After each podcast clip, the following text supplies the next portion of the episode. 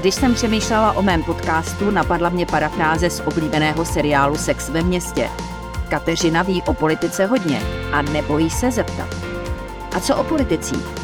Kolik toho vím o lidech, s nimiž se potkávám v parlamentu, na vládě i v kuloárech přes 30 let a z toho 16 v denníku.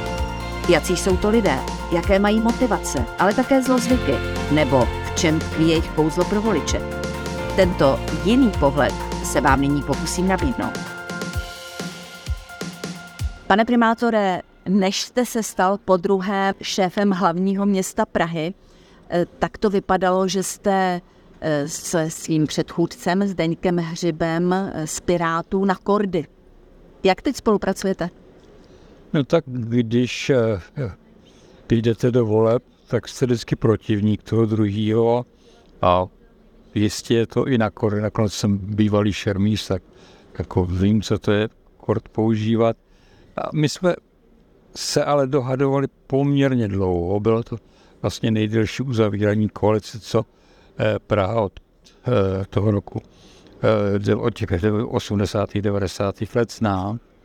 A my jsme si to vlastně všechno vyříkali, takže my vlastně dneska nemáme jako principiální problém, proto na těch jsme se dohodli při uzavírání té koalice. Takže my už vlastně řešíme jenom konkrétní věci, prostě ty velké cíle, takový ty představy, kam, kam jít, jak jít, eh, co prosazovat, tak to máme dohodnuté. Z tohoto pohledu je ta, jsou ta koaliční jednání snažší.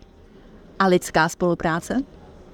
Lidská spolupráce samozřejmě je také, také důležitá, eh, prostě proto, že mm, eh, ten lidský faktor je v té komunální politice velmi důležitý, tak my to máme zjednodušený tím, že jsme učitel a žák.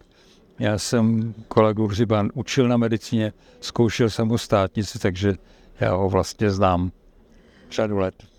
On má na starosti eh, jednu z nejdůležitějších oblastí, aspoň pro Pražany, a to je doprava. Ano.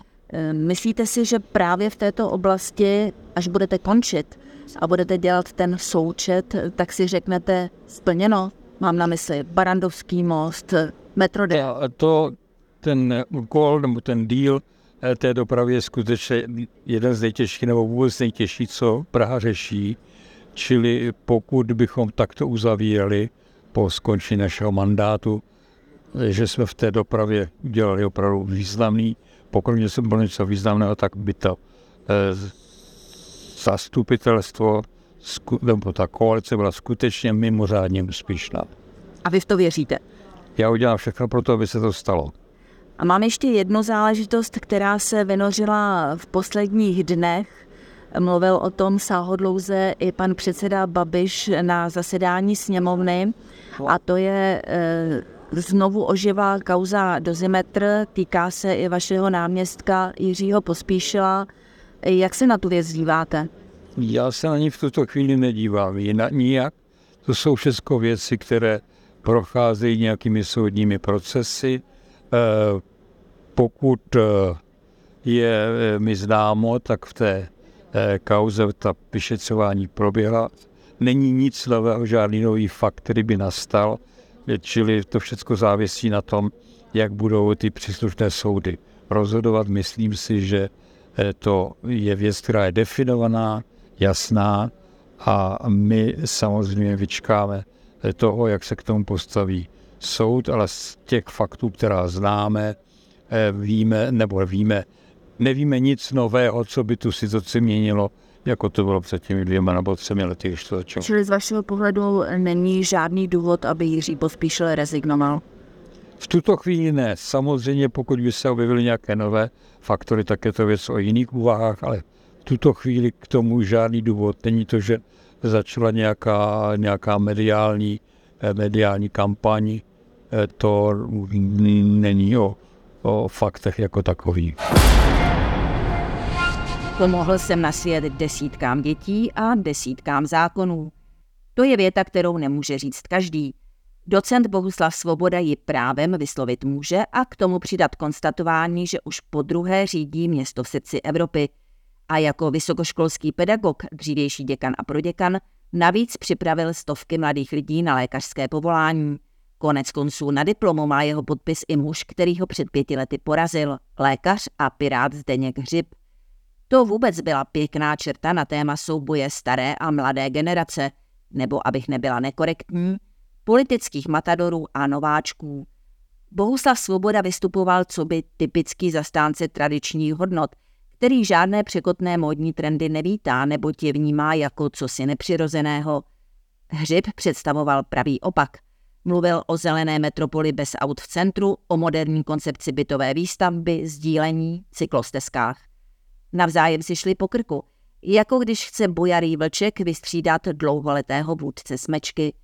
I novináři měli tendenci vykreslovat dnes 79-letého svobodu jako politika za zenitem, který potřebným změnám nerozumí a ani je vzhledem k datu narození chápat nemůže. Jenomže houževnatý svoboda se jen tak nehodlal vzdát.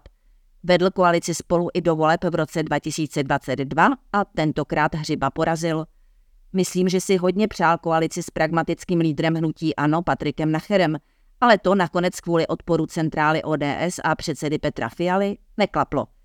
Dlouhé týdny se jednalo, až se nakonec i v Praze vytvořila koalice na vládním půdorysu. Bohuslav Svoboda se stal primátorem, Zdeněk Hřib jeho prvním náměstkem pro dopravu.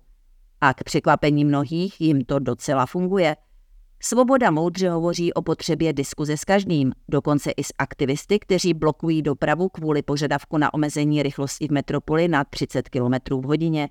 Jen podotýká, že jejich způsob protestu není z hlediska bezpečnosti a postoje většiny Pražanů přijatelný. A když městem procházel duhový průvod, přiznal, že to byl před 12 lety on, kdo dal prvnímu ročníku této akce záštitu – za což si vysloužil kritiku pražského arcibiskupa Dominika Duky. Pokračujeme v praxi, kterou jsem zahájil již během svého prvního primátorského mandátu. Vyvěšením vlajky u příležitosti konání Prague Pride dáváme najevo, že hlavní město je pro všechny, včetně příslušníků různých menšin, uvedl letos. Tak určitě nemluví člověk, kterého by bylo snadné povrchně zařadit do kategorie bohatý bílý muž. Bohuslav Svoboda se do druhého funkčního období v kariéře pustil s vervou. Přál by si, aby se na jeho konci posunuli ku předu zásadní projekty, tedy linka metra D a také Vltavská filharmonie. Muž s motýlkem, který má za sebou i několika letou trpkou zkušenost kvůli neoprávněnému trestnímu stíhání v kauze Open Card, má pořád dost energie na to, aby své představy prosazoval a pomáhal k jejich realizaci silou své politické váhy i nesporných zkušeností. Největší překážkou není svobodův věk, ale jeho ambice. Je totiž přesvědčený, že převyšuje téměř každého soupeře i souputníka. A u takových osobností je vždycky otázka, zda náhodou nejsou na hostině trpaslíků. Jako rodilá a hrdá Pražanka doufám, že to tak ve Svobodově případě nebude. Proč se v Praze nestaví tak rychle jako před stolety a co si Bohuslav Svoboda, poslanec, primátor a lékař, myslí o tom, že právě pacienti v hlavním městě těžko schánějí ambulantní specialisty, aniž by museli zaplatit nelegální registrační poplatek? Detaily se dozvíte v rozhovoru na deník.cz.